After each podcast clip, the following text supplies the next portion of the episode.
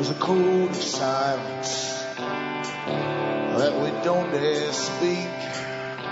There's a wall between us and a river so deep.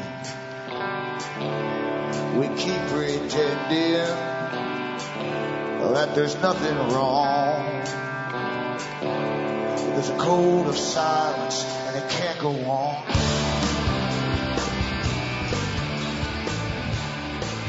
Hi folks, I'm Alan Watt and this is Cutting Through the Matrix on August the 3rd, 2011. For newcomers, you should look into the website cuttingthroughthematrix.com and you'll find hundreds of audios there for free download where you can hopefully get the shortcuts to this big system you're under, the system that gives you your reality and constantly alters it too as we go along. And you, you find the big players behind it, the big corporates, enterprises, the foundations that are part of the parallel government, the real government, not the one that you think you elect, but I'll be run that as well, and the history behind it, that where they're taking you, what they think of humanity, and it, it's oh, hopefully, as I say, it'll give you shortcuts to understanding how it really does work, instead of the, the media barrage that you get every day of look here, look there, look here, look there, until you're utterly confused and just give up. That's the intention of the media. It's not there to tell you what's really going on on the big agenda because they're owned by the ones who are the parallel government. So, help yourself. Remember to all those sites you see listed there on the com site have transcripts as well of a lot of the talks I've given for print up uh, in English. And if you want transcripts in other languages, go into Alan Sentient, sentinel.eu and you'll find a variety to pick from there. And remember too that you're the audience that bring me to you. If you want to, keep me trotting along here or crawling along, depends what day it is, then you can certainly buy the books and discs I have for sale at Cutting cuttingthroughthematrix.com. And from the US to Canada, you can use a personal check. You can still use an, an international postal money order. You can also uh, use PayPal to order. Use the donation button you'll find on the com site and follow it with an email with name, address and order. I'll get it out to you. And remember, straight donations too are certainly welcome. And some people just send cash. And across the world, you're, you're left with PayPal and Western Union and MoneyGram. Uh, these are the three methods you have. And I generally tend to give, as I say, as I roll along here, I give little bits and pieces of the big system that runs the world, its history, uh, uh, where they, they, wanted to go a long time ago because we were going through parts of uh, the big plan that really um, world meetings decided upon well over a hundred years ago, some of them. And what kind of society they'd have today. They predicted it because, you see, uh, they made it happen. That's how you control the future. Same as big corporations do. International corporations literally look at investments 50 years to 80 years ahead. It's the same with this big group that is called the New World Order. In fact, they gave us the term themselves and they love to use it more and more openly all the time. So once you've uh, got a basic understanding of what's happening, um, you'll understand why things uh, are happening the way that they are happening. Nothing happens by chance in society. Everything comes from the top down, culture, industry, the whole lot. Anything from the grassroots, truly, that wasn't uh, belonging to the ones who control, it would have to be demolished or taken over. Generally, it's taken over very quickly. You're infiltrated. Because even Plato said that, that all culture must be authorized from the top. Otherwise, they'd lose control. That's cultural changes and all uh, varieties of the society you live in. And we're certainly going through them today. And it's so amazing too how you get used to things. We adapt. And the, the, big boys at the top say this. We adapt. We're the most adaptable species on the planet, mankind. And we can adapt very quickly into any kind of system they give us. We see that in history, even the history of the 20th century and then into the 21st century where we've seen fascism, communism, lots of different kinds of isms, the love isms, of course, and we're now into the new uh, terrorism era, era. And everyone's adapted quite calmly about it, and folk go into their waiting queues and get, you know, x-rayed and all the rest of it quite calmly. We adapt to everything, unfortunately, because we're told it's normal. Back with more after this break.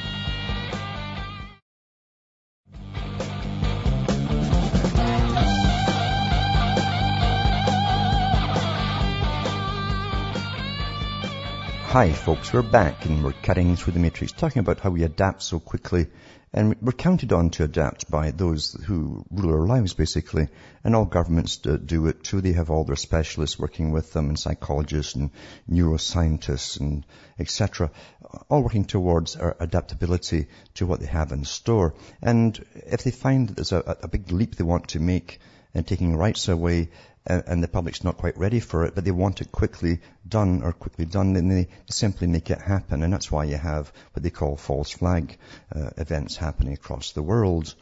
And it was no coincidence, for instance, that Norway was the one that was picked for that particular one. You have to go into different things that have happened or been signed in Norway to find out why. But anyway, that's up to you to go into do your own homework. But you'll find that even to do with the computer, and I've gone through before about the, the, the, people who work in creating the programs that you use on the computer. Never mind the fact that they talked about giving us a technique, a, a system of communication that would change all of society, but would also benefit primarily those in control of society. And that was Brzezinski that said that back in the 70s. So they have pro- people who teach you to prompt, they get prompted all the time by your computer, is teaching you where, where it wants you to go and you follow along, just being prompted and prompted and prompted. But also too, we know it's to do with total uh, recognition for the present and the future. They want to know everything about you so that you're completely predictable. Or down the road, if you fall afoul of one of the many, many laws that are getting rammed through right now, without even knowing it, they can go back and find, oh yeah, on this particular day you were looking at this particular site and that's where you got the idea of this particular thing, or whatever it happens to be. And they're already doing that kind of stuff, of course. But here's an article here to show you how they plan it all ahead. And when the time is right for them, they, they simply uh, implement it. Google and, and Yahoo, all these big companies were put out in advance. They're all part of the intelligence gathering system. That's why they could break every law that was out there and, uh, and get away with it. No one took them to trial. It's part of the World Intelligence Network.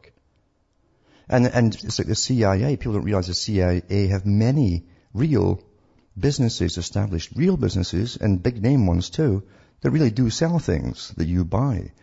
But that's a front for other, other things altogether. It's a front.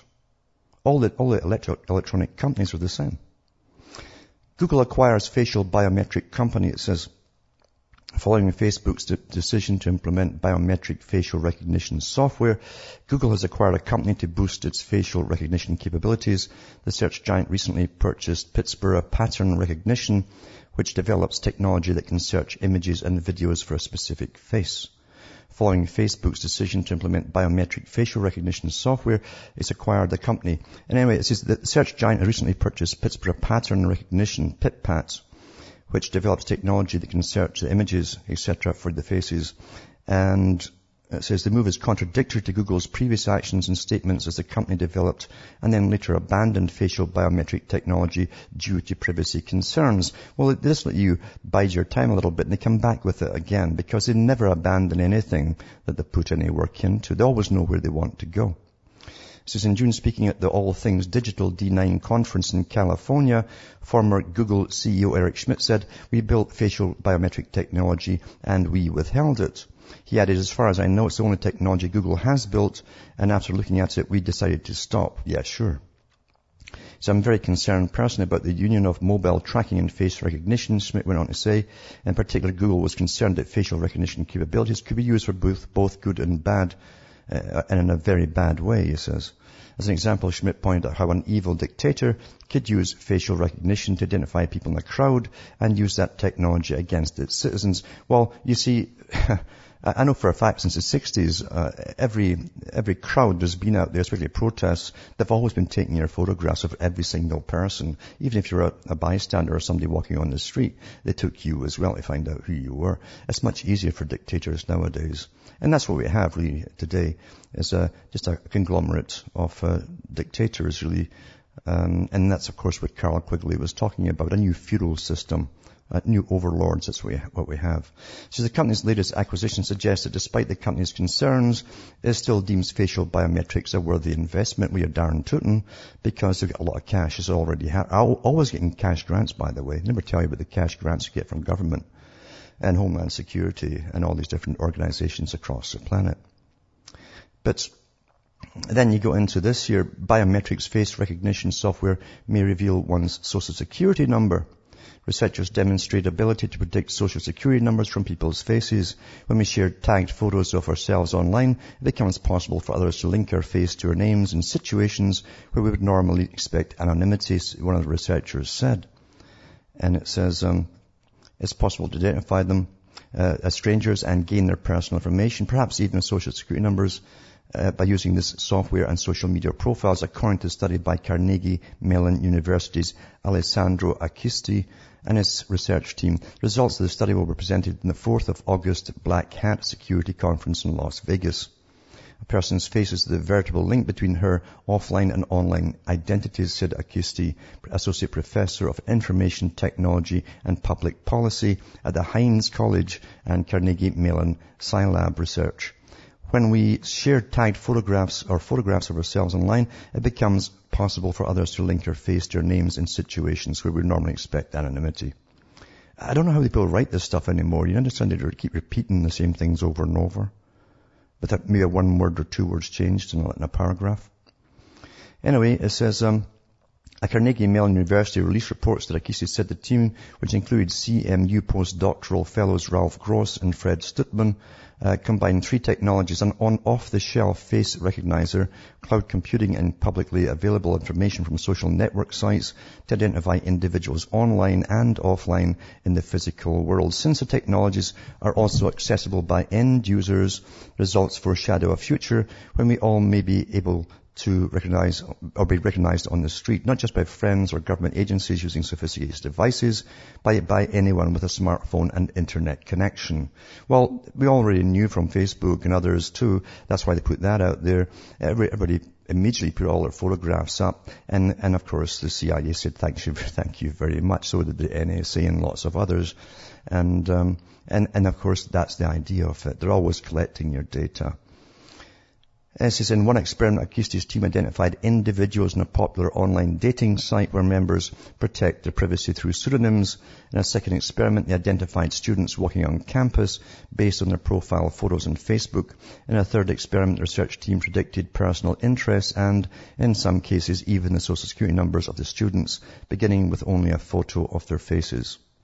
The release notes that Carnegie Mellon researchers also built a smartphone application to demonstrate the ability of making the same sensitive inter, uh, inferences in real time. In an example of augmented reality, the application uses offline and online data to overlay personal and private information over the target's face on the device's screen. They call it seamless merging of that, they say. Cloud computing will continue to improve performance times at cheaper prices, and online people tagging and face recognition software but con- will continue to provide more means of identification. Uh, what a world, eh? Uh, I, saw a movie not too long ago, and it says the only right uh, thing that you right that you have is, or you don't have really, is a right to privacy uh, and anonymity. In a world with where there's no anonymity, you can't have privacy wherever you happen to go. That's the world they're bringing in. Because you see that the guys who own you, uh, and you are owned by the way, if you don't know it, um, want to make sure that uh, their animals are behaving the way they're supposed to be and the right weight size and doing the right things and all the rest of it. Because you see, we're all worth money as you go along paying taxes throughout your lifetime. And even beyond that. Because we're just stock. I've said this so many times. You understand, we're just stock. We're, we're the human herd. And that's how we're referred to even in medicine today when they talk about uh, herd immunity. That's to immunize the herd. And they like to weigh us and poke us and prod us and x-ray us to make sure that the animals are going to be fit enough to continue and earn enough cash for them during their lifetime. And even when you're, you're before you're dead, they're, they're wanting parts of your body. Here's an article here. As things get worse and worse, they always start off with, I'll mention it during this actual article. This is to do with body parts. I mean, we live in a, in a cannibalistic system. I can remember when I was small, you used to have real butcher shops.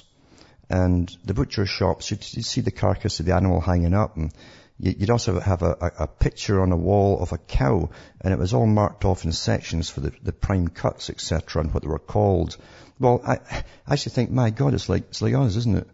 It's kind of like us. We're all kind of animals. And uh, eventually there'll be some parts of us the same way. Well, we already did that when we dehumanized ourselves by allowing them to ram through abortion, uh, knowing that would lead to the next step, which was body parts from fetals, the tissue. Uh, uh your, your, most inoculations are made and grown actually, the, the, the viruses on, um, on fetal tissue today, and then inject that mush into you. It's kind of cannibalistic, but most, most folk don't mind these days. But anyway, it's just one step and the next step and the next step until you're, you're literally living in a form of barbarism. Legalize the sale of human kidneys, an expert urges. And this is from the Herald, Scotland. It says, people should be allowed to sell their kidneys for £28,000 in a National Health Service regulated organ market. A Scots researcher has said, I don't know if she is Scotch actually. She's probably living in Scotland, but, uh, or working there because her, name certainly isn't. In an article published online today by the British Medical Journal, Dr. Sue Rabbit Roff, that's not a very Scottish name, and I'm not been, being very bunny about that, of Dundee University called on the health service to offer financial rewards to individuals willing to give up a kidney as a means of speeding up the rate of transplants and reducing the cost of treatments and dialysis to the National Health Service. But our comments divided the medical community amid concerns the payments would encourage people to risk their health for money. The British Medical Association said it would not support money being offered in exchange for kidneys. Now, this is a trial balloon and it's a predictive programming article and I'll explain this when I come back after this break.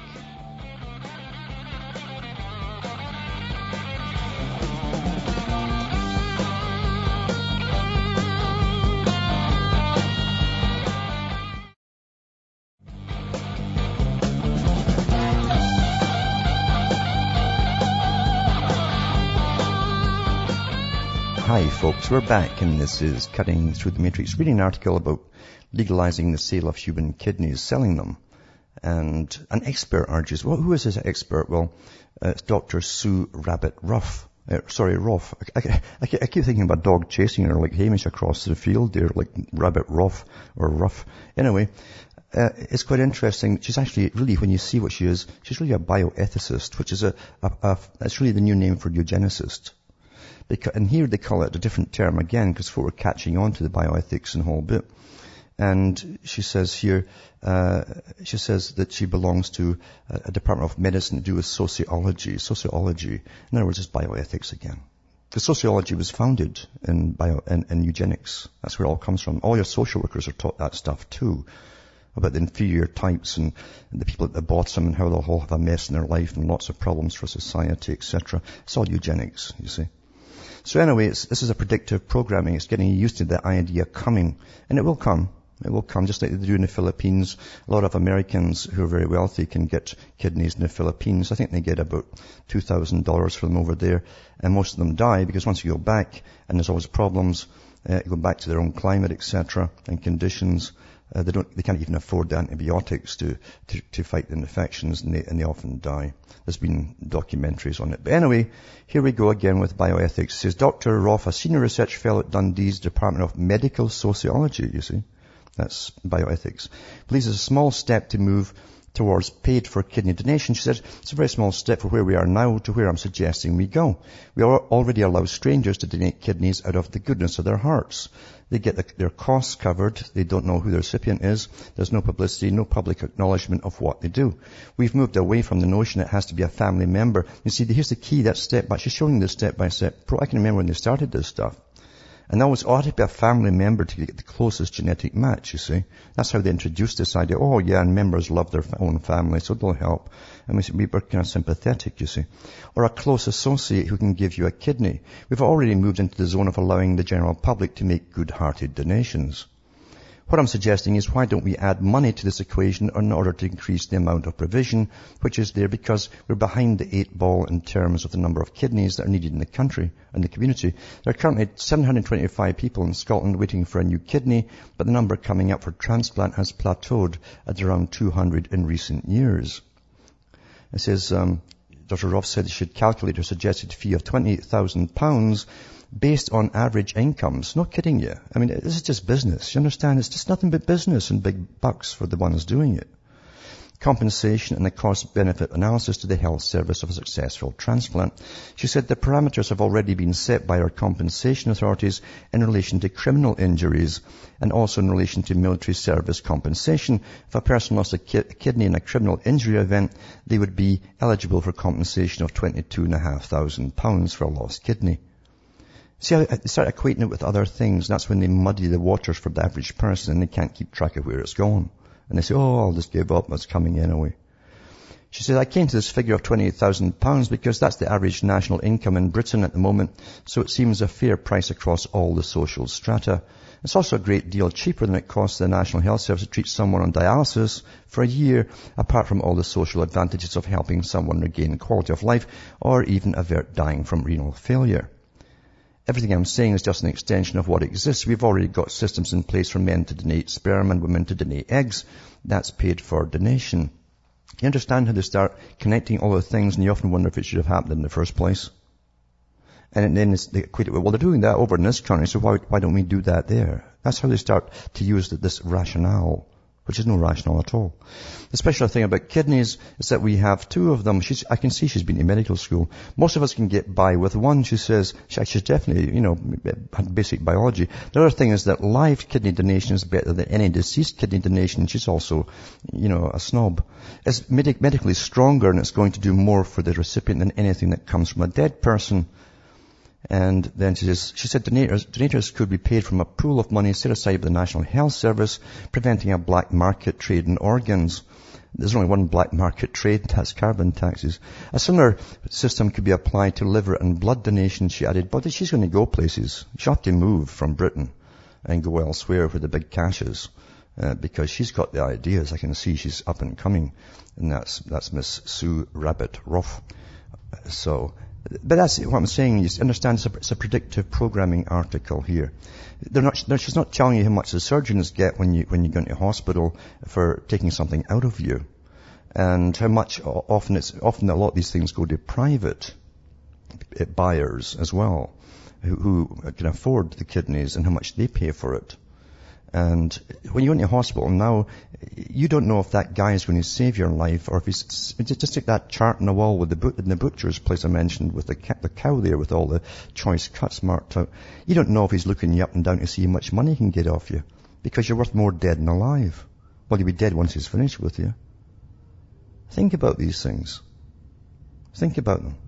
Because I'm telling you, that is the world that you live in. And these characters are all out for big, big cash. That's why they go into this kind of profession these days. And that's where you are with that. And also, it's interesting how Japan disappeared from the radar map on the day that we started bombing Libya. Well, I didn't bomb Libya. I had nothing to do with it, so I wouldn't say we anymore. They encourage you to use terms like that too. Uh, and then you kind of lump yourself in with the, with the guilt. But uh, that's the day they stopped talking about Japan as though nothing had ever happened. And then these little bits sneak out once in a blue moon, very, very rarely at all, to keep us all happy. You don't want us to sell radioactive kidneys or anything like that. Back with more after this break and I'll read this article.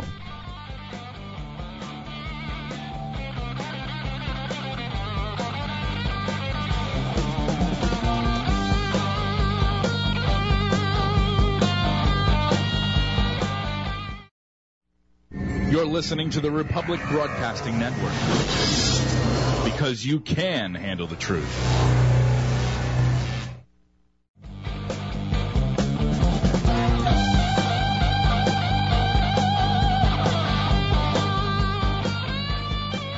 Hi folks, we're back and this is Cutting Through the Matrix reading about how Japan suddenly appeared back in the radar. And it says TEPCO reports second deadly radiation reading at Fukushima nuclear plant uh, Tokyo Electric Power Company reported its second deadly radiation reading in as many days as its wrecked Fukushima nuclear plant north of Tokyo. Utility known as TEPCO said yesterday detected five sieverts of radiation per hour in the number one reactor building. On August the 1st in another area, it recorded radiation of 10 sieverts per hour, enough to kill a person within a few weeks after a single exposure, according to the World Nuclear Association. Radiation has impeded attempts to replace cooling systems to bring three melted reactors and four damaged spent fuel ponds under control after the tsunami, etc., etc. This is probably the first of many more to come, said Michael uh, Friedlander, who spent 13 years operating nuclear power plants in the U.S., including the Crystal River Station, Florida. Although I'm not surprised, it concerns me greatly. The issue is the worker safety. It's, actually, it's the world's safety because this stuff is floating around in a, pretty well in a circle across the planet. It's still coming across Canada and the U.S. And um, and even, even all the sites that were up there from different governments telling us, oh, it was, below any concernable level, uh, they pulled them all off. Well, if it truly was so below and so minuscule, why didn't they leave all their sites up? Hmm? Well, that should think for yourself, hopefully, there. Anyway, it says the 10 sieverts of radiation detected in August the 1st outside reactor buildings was the highest Geiger counter, uh, counters used were capable of reading, indicating the level could have been much higher, probably was Junichi Matsumoto, general manager of the utility, said at a press conference, 10 sieverts is the upper limit for many dosimeters and almost equal to the amount that killed the workers at the JCPO nuclear accident in 1999. Anyway, the stuff's still coming out and supposedly, unless it gets some new kind of technology or means of burning this stuff, because it's so low into the, the ground now, it's already, um, there's water under the ground there too, it's, it's so level with the sea. Um, I don't know how they're going to put concrete around that. They don't know either, and it might take 10 years before the stuff burns itself out. Maybe we'll all need kidneys by then, eh? We'll all be radioactive and bits of pieces will be dropping off us and dying off, as they already are actually. And um, this article here is to do with Canada because this has been a big thing in Canada for many years. People don't realize that the police are the only ones authorized to use deadly force in any situation. That's the law here. And it's the same with the United Nations under the, their uh, treaty they made back in the 60s to do with complete disarmament in a peaceful world. They said that ultimately only the United Nations army would have the right to use ultimate force, deadly force, and no one else. Doesn't matter what happens to you or if a mass rapist comes in and rapes everybody and kills you, you can't do a darn thing about it if you hurt him, that is, you know. And there's been a lot of really ridiculous things happened over the years in Canada and, uh, and still going on. Man who confronted an intruder was charged, it says. And it says that David Chen is one of a number of Canadians who've been charged by police in the past year after protecting their property. It says, um, a Toronto man escorting his girlfriend to her home Sunday night discovered signs of entry to her house and fearing uh, for the woman's mother sleeping inside, so the mum was inside, right? Search for intruders. A man was found hiding, Toronto police said. An ensuing struggle left the intruder bleeding from stab wounds. As frightening as the incident was, it is the charging of the boyfriend with aggravated assault, punishable by 14 years in prison, that makes the case stand out in a clutter of urban crime or I love how they call it urban, everything's urbanized. It is the latest flashpoint in the debate over self-defense and protection of property after a number of high-profile cases across Canada brought a clamour for clarity and change. Defense lawyers said on Tuesday it's the sort of case that a defendant, the 28-year-old man charged with stabbing, would want to be decided by a jury where citizens can imagine themselves in a similar circumstance and ponder what they might do. You can defend your property, you can defend persons in your charge, and you can defend yourself. In this case, he can make an argument to all three, but he has to use proportional force. Proportional force is a ridiculous terminology for this whole thing. Proportionate for, force. Said Gordon Dykstra, a criminal defense attorney in Abbotsford, BC. I think if he gets in front of a jury and he's halfway presentable, if he doesn't have a criminal record, makes a good case for that, uh, for what happened, a jury will acquit him. But Toronto Police suggests this might not be a perfect example for champions of self-defense rights. The man was charged because it's alleged the stabbing was excessive. Well, what is excessive when your when your blood's up and uh, your girlfriend's mum is inside? Does this guy killed your mum? You don't know. Said Constable Tony Vella. It's alleged that he stabbed the man a number of times. He's fortunate to be alive. Key to the case is that the multiple stab wounds were inflicted both inside the home and outside, Vella said, suggesting the occupants might have been able to close the door once he was outside and call police. People don't think when they're in crisis like that. And, and I tell you, it's like being in war if that happens to you. You'd never bring up a soldier for, for, for, for doing this kind of stuff in a, in a war situation. The scene was incident of the incident was Parson Court, Pleasant Wall, uh, Pleasant Street in West Toronto, filled with large homes. The 32-year-old man was stabbed, was charged with break and enter. So he gets charged charged with break and enter. uh, with intent to rob her, if to steal, I guess. Another guy who stopped at all is up for what, you know. Neither accused can be reached for comment, and recent self-defense cases have not gone well for prosecutors. Last month, Lawrence Manzer of Burton, New Brunswick, had a mistrial declared in charges stemming from a confrontation with intruders on his neighbour's property. Sloppy paperwork was cited as a reason. The same month, Kim Walker, a Yorkton, Saskatchewan welder, was sentenced to eight years after a jury d- declined to find him guilty of murder for killing his daughter's boyfriend, whom he deemed to be destroying his drug-addicted 16-year-old daughter. He was found guilty of the lesser charge of manslaughter. In May, Joseph Singleton, 46, a farmer in Taber, Alberta, and his charges, was charged for assault with a weapon and assault causing bodily harm after he wounded a man who just burgled his home with the blunt end of a hatchet referred to uh, an alternative measures program. So he was given basically an alternative measures program.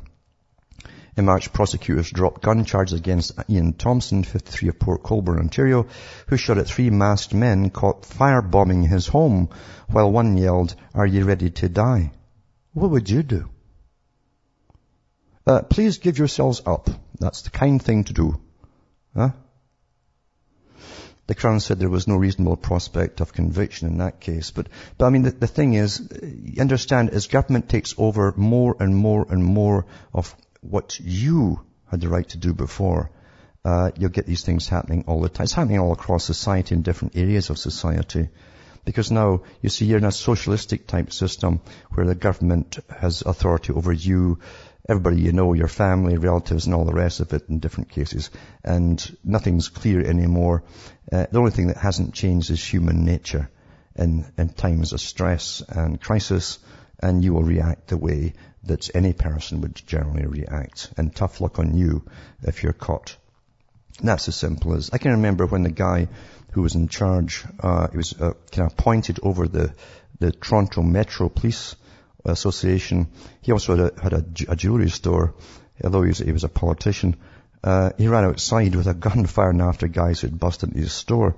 And, uh, anybody else would have been uh, charged the whole bit. And they tried to charge him, then they dropped it immediately because he'd have his special standing. Because some are more equal in such utopias as socialism, you see. And, uh, that's how it really is in the real world. But, uh, things are getting worse and worse. And, uh, Police are to carry on the spot fingerprinting in the street even for minor traffic offences. It says police are now armed with a device that can scan fingerprints. They can currently identify suspects who lie about their details. So they've got an excuse here, a way to justify they, why they're using it. And what sounds like something out of George Orwell's dystopia, 1984, suspects can now be fingerprinted on the street thanks to a new handheld police gadget. This is Britain, by, by the way, and the States have just introduced the one that can do this and do your iris scan at the same time. Isn't that wonderful? The mobile identification service scans a print and checks it by trawling through a national database for details, no doubt with the aid of Google and uh, all the rest of them too, who are all part of the NSA. Uh, police insist they do not retain the print afterwards. I read an article yesterday where everything they've said that they have for a few years or a year or so has been a lie. They've kept all data and they'll keep it forever. So, that's just the way it is in this wonderful world of, I can't see ours anymore. And then tonight too, I want to put up a site. It's the CIA's secret sites in Somalia. And it says National the of, of Mogadishu's Aden Adde International Airport. There's a sprawling wall compound run by the Central Intelligence Agency set on the coast of the Indian Ocean. The facility looks like a small gated community with more than a dozen buildings behind large protective walls and secured by guard towers at each of its four corners. Adjacent to the compound are eight large metal hangars, and the CIA has its own aircraft at the airport. The site which airport officials and Somali intelligence sources say was completed four months ago was guarded by Somali soldiers, but the Americans control access. And it goes on and on about that. It's quite a good article and should look into that. They, they got them all over the planet, these things. All over the planet. And and then two, to do with the coming uh, cloud, it's already here, of course, cloud. They're altering the laws about copying uh, disks and all the rest of it to make it more compatible with all their laws that they've already got worked on in the books. This guy in, in Britain, as the guy guy's introducing it, says Cable, Mr. Cable his name is. I don't know where get the names in Britain now. They're all changed since I was there. Cable stops millions breaking the law. Vince Cable is expected to legislate away intellectual property laws that inadvertently caused millions of Britons to break the law tomorrow. The business's secretary plans for copyright reform will almost certainly wipe away old rules around transferring data that make it illegal to copy the CDs or DVDs into different format. Millions of British people are currently transferring music and video files to their iPod or devices without knowing they're breaking the law. Mr. Cable says we're determined to explore how exceptions to copyright can benefit the UK economy and support growth. It should always have an ulterior purpose. Private copying is carried out by millions of people and many are astonished that it is illegal in this country. But when you read down, it's all to do with, again, Google, Amazon, Apple, who are all keen for this new system to come in for the cloud network, etc. It's to do with the cloud because that's where you're all being guided to. Uh, when they first gave you the computer, they gave you the idea of competition, even with your search engines. It's all a con. See, when you think you've got competition, it must be real, like all different competing companies. No, the idea was they wanted you to get a computer, and step by step, they'd narrow the gates with you inside of it along the way till you get one eventually, system eventually, and you'll, you'll, once you're into the one system, um, that's you, that's it. There's, there's, no such thing as competition whatsoever. It, it's where they wanted you to be in the first place. You're guided there by your own naivete. That's what it's about. Now, we'll go to the callers now. There, there's Sam in Toronto, if Sam's there. Hello? Hi, Mr. Allen. Can you hear me? Yes, I can, yep. Okay, perfect. What a great show uh, today. Uh, but I wanted to touch on a different uh, topic quickly.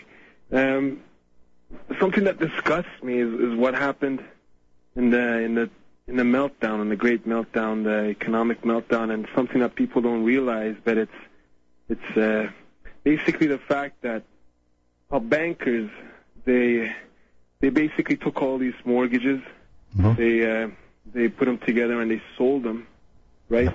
As uh, I guess derivatives of the actual performance of these mortgages. They didn't sell the actual mortgages to uh, offshore um, sovereign funds or whatever, or pension funds of different countries. So they actually just sold some derivative, worthless derivative that that was based on the performance of of the gradual increase of these mortgages in the real estate property, where they didn't actually sell the actual property.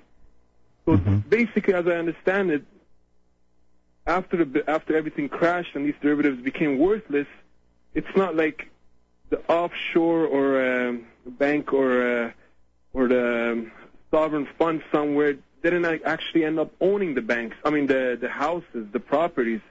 Once once the crash happened and once the owner for, um, couldn't afford to pay their payments and the, and the house became foreclosed upon, the banks actually were still owners of the actual property, as I understand it. I wanted to know if that if that is correct. It's even worse than that. Uh, uh, what they did is, is buy them, uh, the big banks at the very, very top, the ones who, who we all bailed out, the big banks, were the ones who ended up holding them apparently. But what they did, they encouraged the smaller banks to pass on the mortgages to the next ones, inflate it, inflate the prices, and, and sell it off as a, as a good asset to the next bunch. And it went through maybe 30 different hands or banks before we get to the ones at the top. So fast, in fact, often the ones at the top would take um, possession of the deeds, etc. Uh, sometimes they didn't even have possession of the deeds. They're still fighting over which banks actually own them today because there were so many that were passed through, as I say, but each one simply inflated the price. And this is a great, a great deal to hold on to. They're going to be mortgaging this house for another 40 years. Uh, so, so they inflate the price as a good asset and, and pass it on to the next guy who didn't do the same thing. Uh, and so, and right up to the top guys until thousands and thousands of homes were lost in this, literally lost in the shuffle. And, um, even the people who had the deeds and the, ho- the homeowners, uh, would find they couldn't even find out who, who eventually owned their homes anymore. It didn't matter who was initially on the deed; it had been passed uh, on so many times above them through the banks working the scam themselves. So basically, the, the sort of cut you off is basically yeah, it, it just the banks owning real possession, real val- Yep. real goods, which in terms of the house, Mhm. for for just uh, some useless cash, and not even cash in this case, some derivative that uh, Yeah. basically they they they profited on both ways, and and they ended up being the winners of all this. Oh yeah. Not only that. oh yeah, you better. You, not only the winners, I mean, they, they bailed out.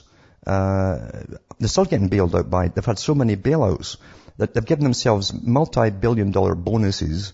Uh, and then at the same time, they turn around and they start finding that they still own a lot of these houses. So they also own a lot of the houses still, even though they've been bailed out and compensated for the loss of them. I mean, it's just incredible how they've scammed everybody. But again, is it really because they run the U.S. government? You know, the big banks run the government.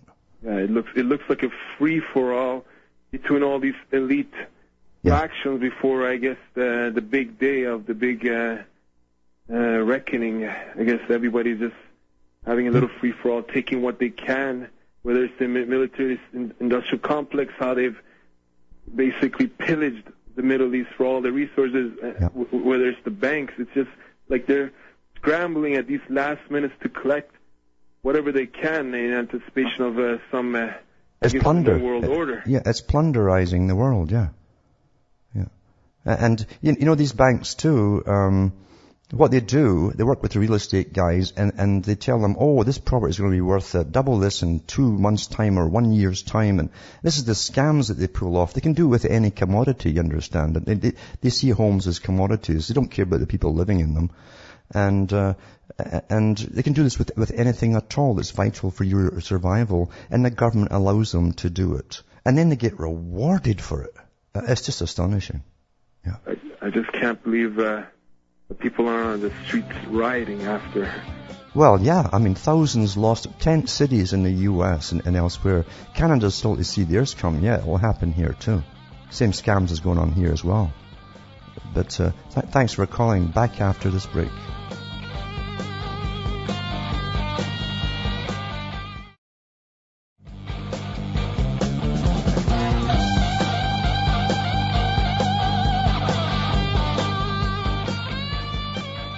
Hi folks, we're back. This is Cutting Through the Matrix and we'll go to Larry from Louisiana.